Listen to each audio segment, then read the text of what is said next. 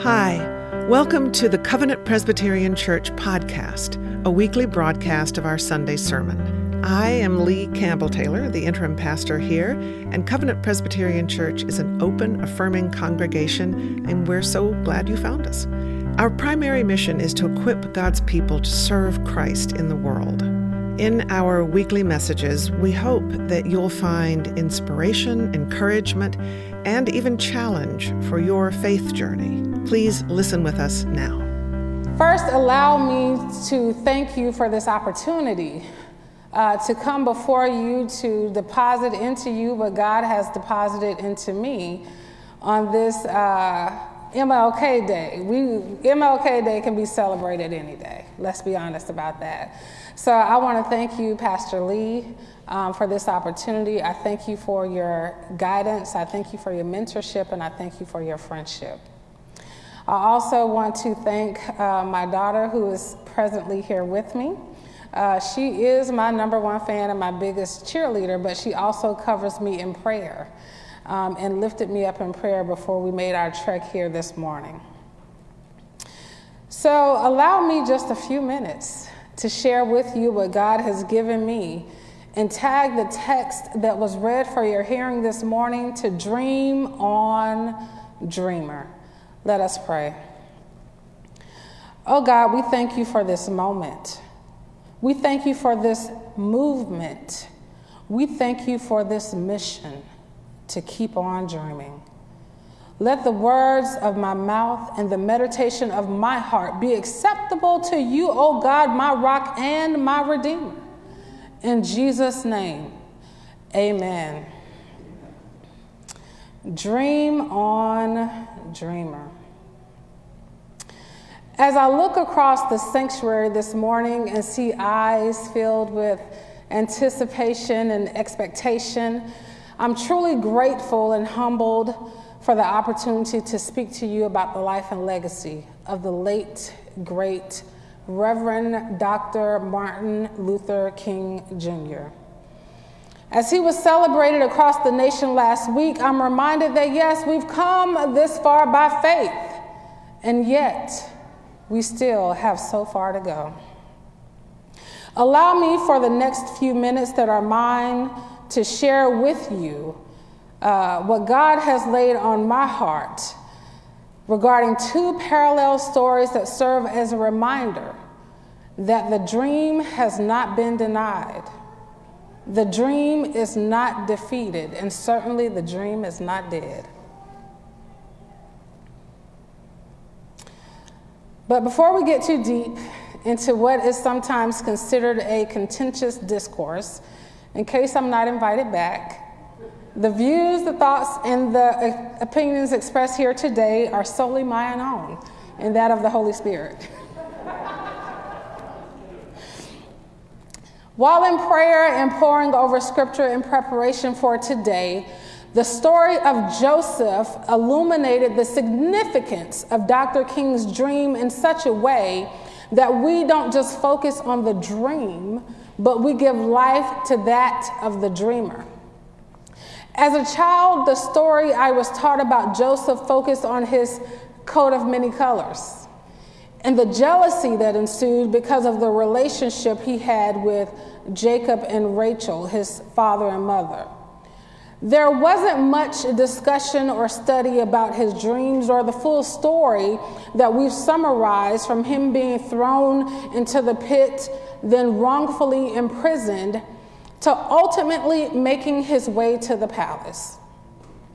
As an adult, one of the things that has intrigued me as I've preached this story several times is the audacity and the unmitigated gall to believe in a dream that only he could see. He shared his dream with his brothers, and they tried to kill him. He shared his dream with his parents, and though they believed him, they couldn't protect him.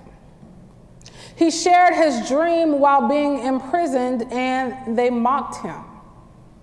What does that say about the dreamer? It is my hope that you will ponder that question for the next few minutes as we explore together the dream of Reverend Dr. Martin Luther King Jr. My first point is this the dream is not denied. Joseph's brothers were not successful in their endeavor, though he was considered dead for over 13 years. However, the climax of this story is that yes, the dream may have been delayed, but it wasn't denied. Poet, playwright, social activist, and Renaissance man Langston Hughes explores the question of a dream being deferred in his widely known poem Harlem, A Dream Deferred. Concisely written, Hughes offers strong visual energy in taking the reader on a short journey into the lives of those whose dreams have been put on hold. What happens to a dream deferred? Does it dry up like a raisin in the sun? Or fester like a sore and then run? Does it stink like rotten meat or crust over like a syrupy sweet? Maybe it just sags like a heavy load. Or does it explode? Now, we can all agree that there are many times a chain reaction happens due to a delayed dream.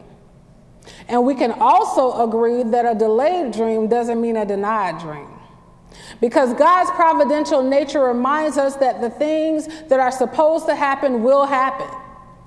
Being in prison was better than being eaten by animals or being killed, of course, but each trial pushed Joseph further away from his dreams.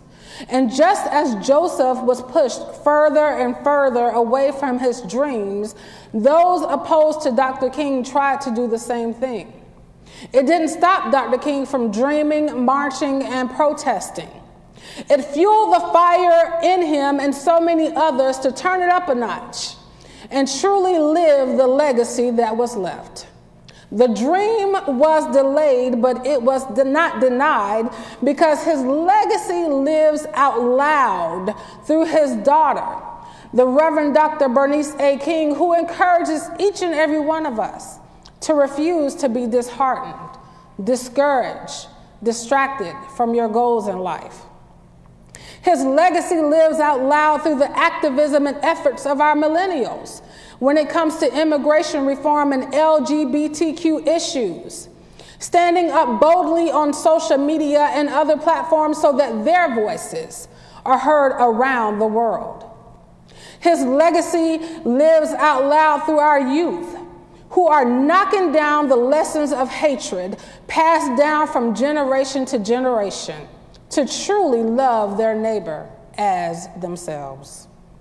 His legacy lives out loud through pastors who cultivate faith in action, preachers that promote peace, and parents and educators who are unafraid about teaching the facts about critical race theory and not what the media says it is. As a personal side note, know that there are those that don't want to see your dream manifested, no matter what the cost is to them, and no matter what damage may be done to us. The enemy sits waiting to put a stop to us before we even get started. Why? Simply because we have the boldness and the faith to believe the dreams that were deposited within us.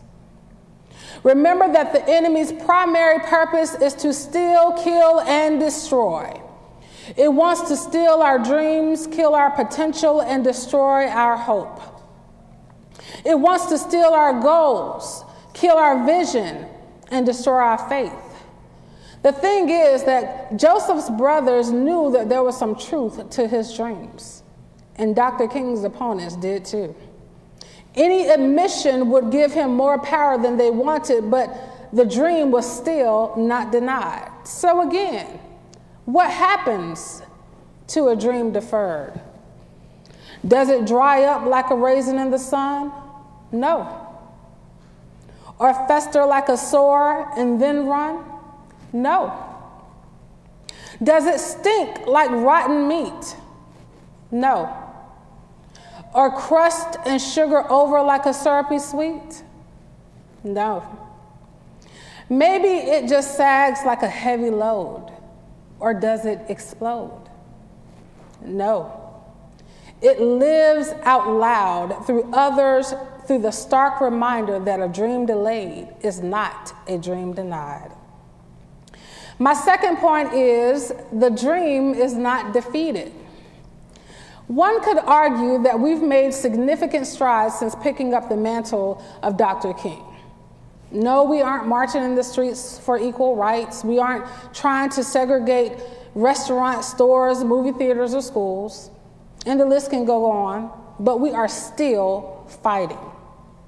We are still fighting for equal pay and equity and promotions in the workplace.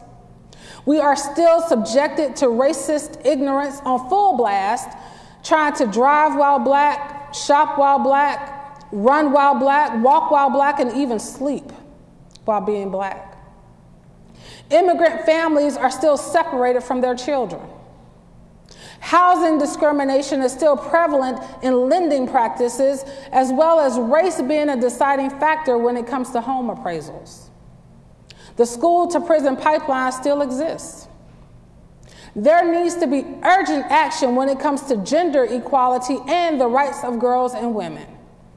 And if that wasn't enough, let's add a pandemic to the mix. Domestic violence and sexual assault cases have rapidly and steadily increased all over the world. Access to resources for those in low socioeconomic areas are almost impossible with the rise of inflation and unemployment. The stakes are high, and we are in an all out battle. The battlefield may look different, but the battle is still the same. As Christians, we already have a common enemy.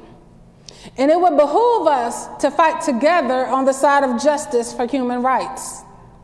Considering Ephesians 6:12 tells us for we wrestle not against flesh and blood, but against principalities, against powers, against the rulers of the darkness of this world, against spiritual wickedness in high places leaning on the powerful words of the man we honor here today, understanding that darkness cannot drive out darkness, only light can do that.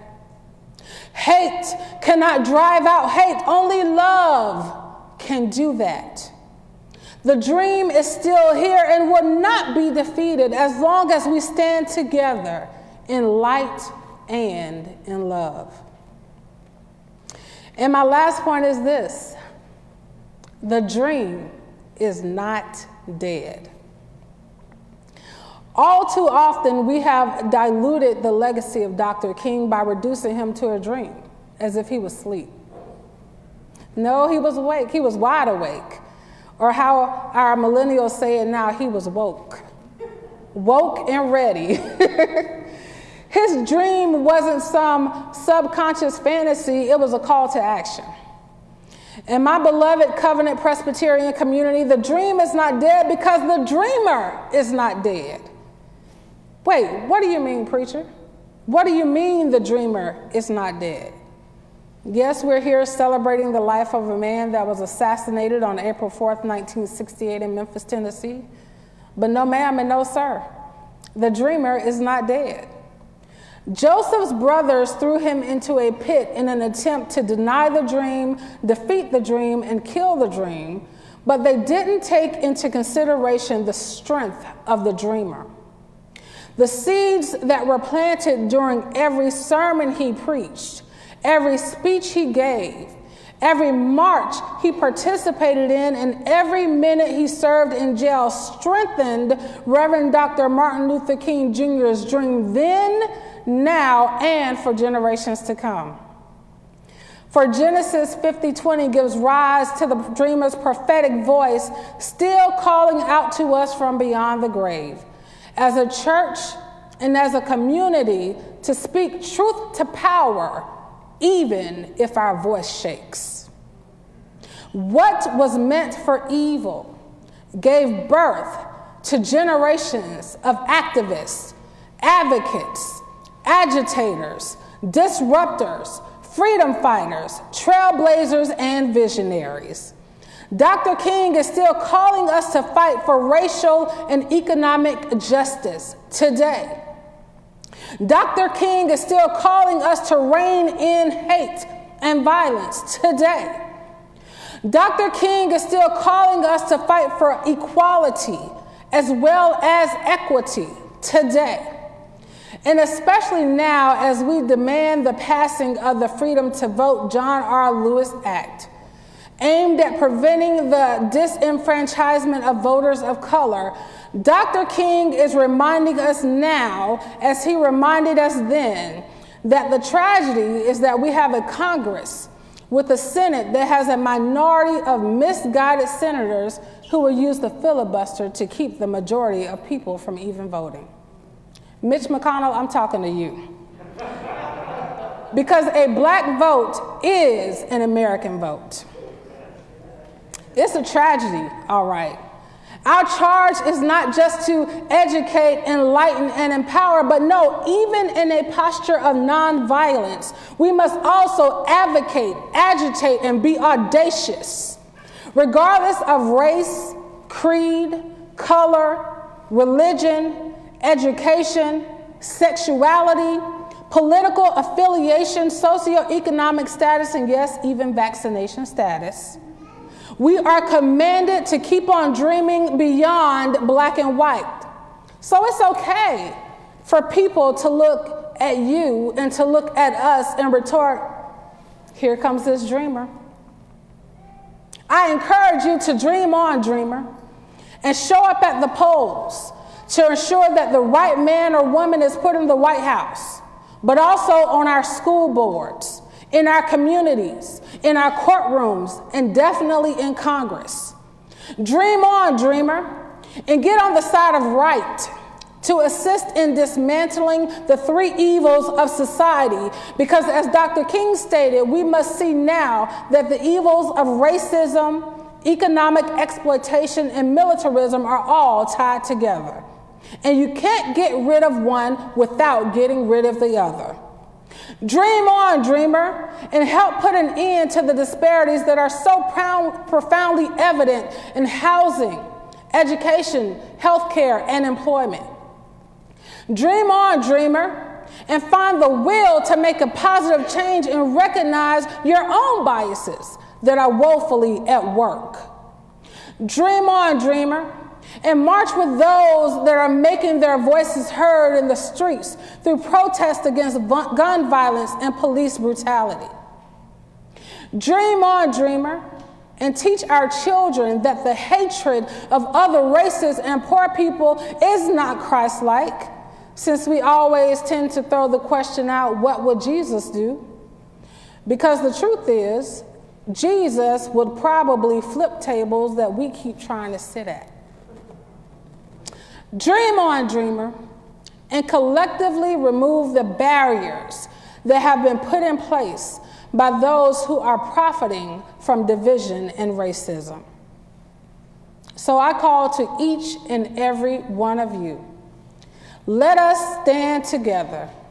Let us dream together, with God being our helper to serve as a beacon of light and dedicate ourselves to standing up, stepping up, and speaking up. Dream on, dreamer. Dream on. Amen.